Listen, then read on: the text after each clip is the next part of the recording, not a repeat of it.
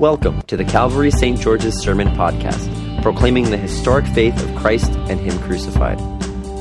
These podcasts are recorded and produced by the parish of Calvary St. George's in the city of New York. For more information, head to calvarystgeorges.org. And a really warm welcome to you to Calvary Church, part of the parish of Calvary St. George's. Uh, today, on this kickoff Sunday, we're all back. The choir's back. Sunday school's back. Next week, the forum's back. The Backstreet Boys are back, and so we're going to get this party started right. So, but uh, in all seriousness, I'm glad that you're here, and I trust that you will attend the ministry fair and find a, a place for you to be involved um, in the parish. We're really excited about a lot of things going on this fall, and we're glad that you're with us. Um, our Old Testament reading, and, and, on Kickoff Sunday, it's really good to kind of lay out the theology of the place, because theology is everything. And, uh, and, uh, and our readings today really articulate what we're all about theologically here at Calvary St. George's the distinction between law and gospel. And the Old Testament reading from the book of Exodus is actually a critical and tragic event in the history of Israel. In chapters 19 through 24, previously, God, who has delivered and redeemed Israel out of Egypt and slavery, establishes a covenant between himself and Israel. And the sign of this covenant is the Mosaic Law. The law. These are all the do's and don'ts you probably heard about in the Bible. These are all the divine commands given to Israel, not for the sake of just giving them to Israel, but for the sake of setting them apart from the other nations for making them holy as their God was holy. And at the end of chapter 24, after Moses establishes the covenant between Israel and God, you know, Israel says, All this we shall do. Moses returns to the top of Mount Sinai to commune with him. Now, it's important to note, by the time we get to our reading now, Moses hasn't just been gone for 10 days. Moses isn't just gone for 20 days. Moses hasn't just been gone for 30 days, Moses has been gone for 40 days. And the people begin to doubt and wonder. Maybe something happened to Moses. Maybe Moses isn't coming back. One thing is definitely sure, though we are stuck out here in the wilderness. So they approach Aaron. This is Moses' brother, the one who is to assure them and watch over the people. They tell him, Aaron, do something. And Aaron takes control. You see how the law works? This is St. Paul's entire argument in the book of Romans. The law is holy, it's just, and it's good, it's spiritual. However, us being flesh, it reveals that we, including Israel, are not.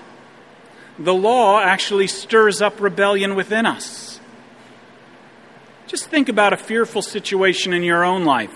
Maybe it was with your family, maybe it was at work, whatever it is, and someone says to you, or you say to yourself, Come on, do something. Take control. This is the moment in my life where I usually screw things up massively. And Aaron is a perfect illustration. He soon finds himself in possession of a giant golden cow yelling, These are your gods, O Israel, who brought you up out of the land of Egypt. And then the Bible tells us that the people of Israel, right after that moment, engaged in revelry.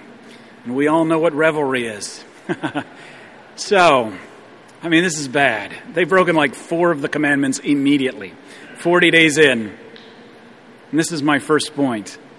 Control is so often where we get ourselves into the biggest pickles in life. Because oftentimes, control becomes a way in which we save ourselves. I have written in my prayer book, remember, Jacob, there's only one Savior of the world, and you're not it. And I need to be reminded of this. Because the truth is, is that control oftentimes is a form of worship. It's our attempt to find a Savior. And what Exodus teaches us is that in order for worship to be true, it must be based in a correct revelation of God. And that can only happen when we relinquish control.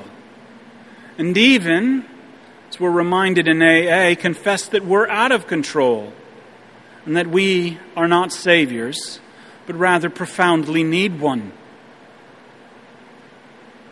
At this point in the book of Exodus, we can deduce from our reading that God isn't just mad, he is livid.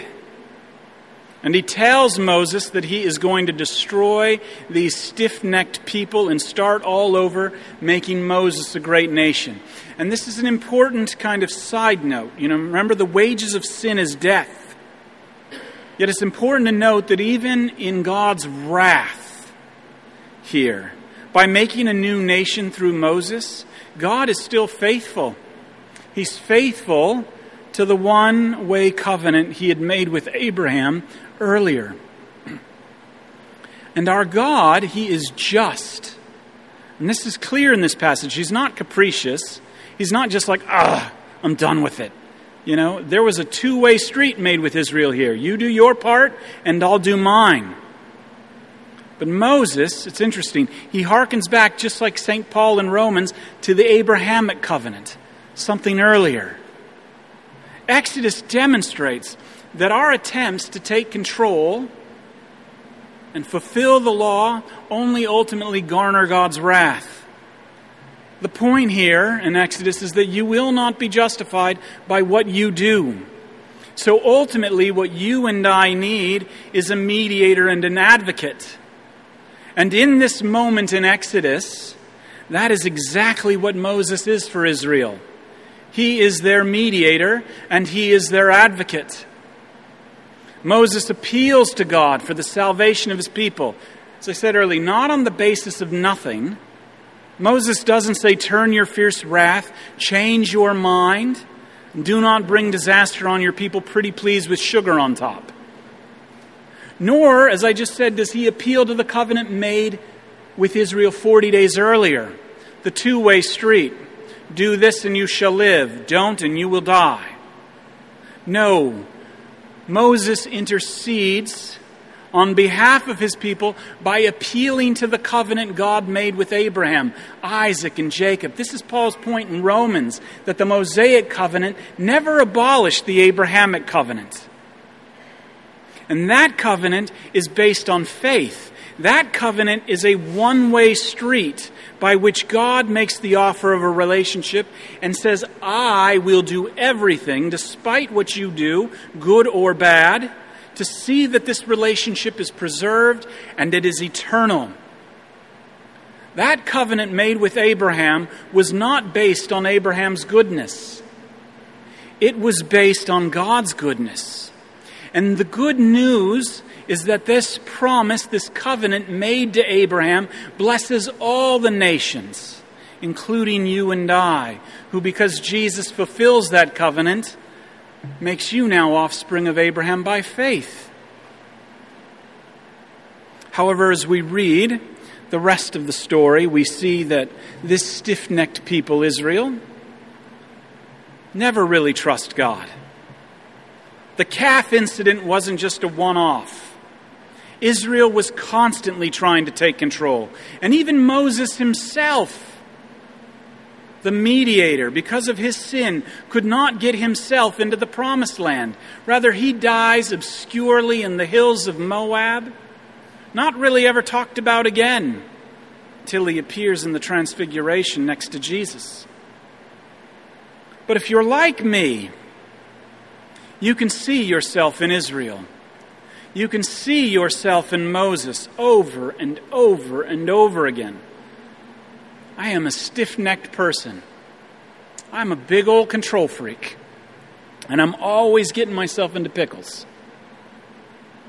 And the only message that enables me to let go is not try harder. You'll get it right next time. The only thing that enables me to let go, even just for a second, is as St. Paul writes to St. Timothy in our epistle. This saying is true and worthy of all people to be received that Christ Jesus came into the world to save sinners. And this is my second point. Moses, the lawgiver, drives us to Jesus, the law fulfiller. Jesus is the greater Moses, who, as the author of Hebrews writes, mediates a new covenant founded on better promises. This is my body. which is broken for you. This is my blood, which has been shed for you and for the forgiveness of your sins. And he does this so that, as St. Paul tells Timothy in our epistle, Jesus Christ might display the utmost patience, making me an example to those who would come to believe in him for eternal life. It's not to demonstrate how good St. Paul is and how much better he's getting, but to demonstrate how merciful God actually is. That he saves sinners, that he's merciful to sinners, that he's gracious to us, and then ultimately, through that grace working through us, draw the world to himself. And some of you, some of you may be thinking you're not worthy to be here. I go through that all the time. I think to myself, golly, I definitely don't add up. And that, my friends, is to relate to God through the first mediator, Moses. And he and the law are always going to tell you, you're right, you don't. But none of us do. But remember, that is the point of the law. Not for us to get our acts together, but to drive us to that second mediator, Jesus. And as he articulates in our parable today, there is no sheep so lost, there is no coin so misplaced that he will not seek and seek and seek and seek until he finds what is his. And you, my brothers and sisters, no matter how you're feeling, are his. I have a dear friend and he uh, works in a very, very tough business. And every time we eat together, after we say grace, he usually stands up and lifts up his glass. It's usually filled with red wine. And he says, I'd like to propose a toast to our Lord who welcomes sinners and eats with them. This is the good news of the gospel. We have a Lord who's not interested in good people getting better, but a Lord who's interested in sinners and invites them to his table and eats with them. And this is my third point. There isn't a sinner around whom Jesus will not receive and welcome. I'm living proof of it. Who doesn't welcome him to his table because sinners are actually all there are. And no sin is too great, no idol is too big for the Lamb of God who takes away the sins of the world for Jesus stops at nothing. Jesus, our mediator, gives everything. Jesus does it all for you and for the world. Every sin is atoned for by his death. Every sin is answered for by his blood. And as we come around this table to receive the promises of a greater covenant, I want you to behold the Lamb of God who takes away the sins of the world. Behold the mediator of a new covenant, who certainly doesn't let sin off the hook, yet nor will he allow it to stand in his way. Instead, he forgives it, he wipes it out, and that includes your sins and my sins. And yeah, that includes even that. So enjoy your forgiveness in Jesus' name. Amen. Thank you for listening to our sermon podcast, produced and recorded at the parish of Calvary St. George's in the city of New York. If you feel led to support the continuing ministry of the parish, you can make an online donation at calvarystgeorges.org slash giving. Thank you.